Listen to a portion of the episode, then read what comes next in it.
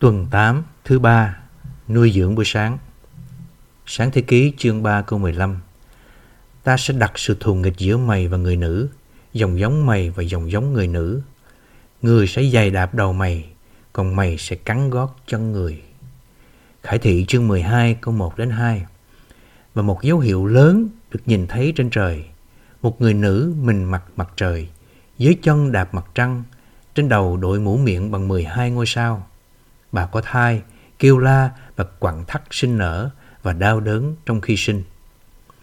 Chúa Giêsu tức dòng giống của người nữ đã dài đạp đầu con rắn. Chúa đã diệt trừ Satan kẻ nắm quyền lực sự chết. Đặng khi Chúa Giêsu diệt trừ con rắn trên thập tự giá thì con rắn cắn gót chân Ngài. Điều này nghĩa là Satan làm Chúa Giêsu bị thương bằng cách đóng đinh chân Ngài trên thập tự giá.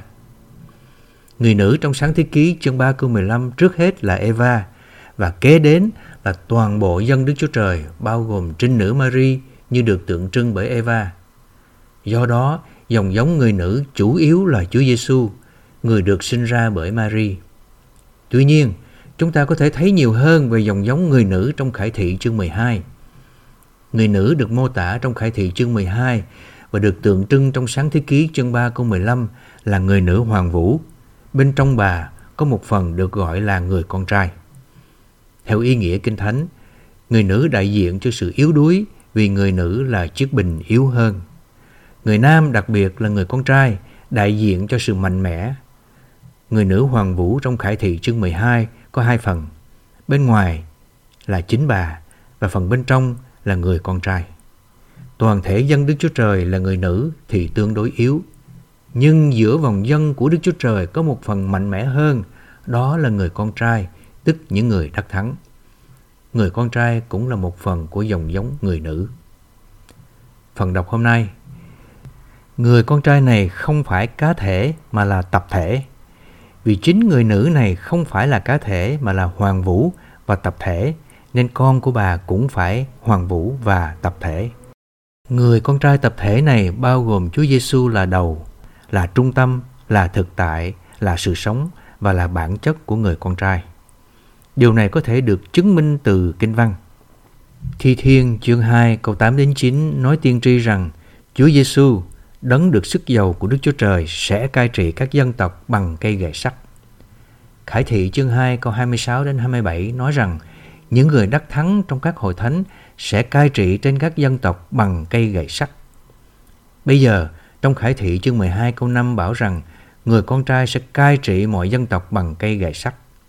Do đó, theo kỹ thuật của Kinh Thánh, cả Chúa Giêsu lẫn những người đắc thắng của Ngài sẽ cai trị trên các dân tộc bằng cây gậy sắt. Vì vậy, người con trai trong Khải thị chương 12 câu 5 bao gồm cả Chúa Giêsu lẫn những người đắc thắng trong các hội thánh.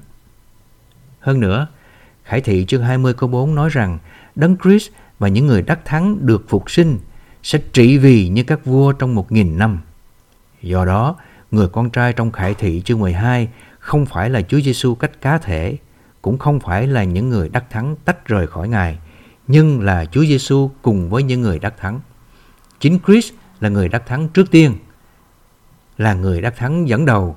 Ngài là đầu, là trung tâm, là thực tại, là sự sống và là bản chất của những người đắc thắng. Giữa vòng dân của Đức Chúa Trời trên đất – có một phần mạnh hơn là phần bao gồm Chúa Giêsu và những người đắc thắng. Vì thế, Chúa Giêsu và những người đắc thắng của Ngài cấu thành người con trai. Một mặt chúng ta là người nữ, mặt khác chúng ta là dòng giống của người nữ. Chúng ta là những người tin cậy Đức Chúa Trời. Đây là nguồn của chúng ta. Chúng ta cũng là dòng giống của nguồn này, nguồn tin cậy Đức Chúa Trời. Vì thế chúng ta có thể trở nên mạnh mẽ, chỉ có dòng giống của nguồn tin cậy Đức Chúa Trời mới có thể mạnh mẽ. Không mạnh mẽ trong chính họ, nhưng mạnh mẽ trong Đức Chúa Trời. Chính Chúa Giêsu đã đi đầu làm một người như thế. Ngài là đầu của người con trai. Bây giờ Ngài cũng là trung tâm, thực tại, sự sống và bản chất của người con trai. Làm thế nào kẻ thù là Satan chống lại được người con trai này?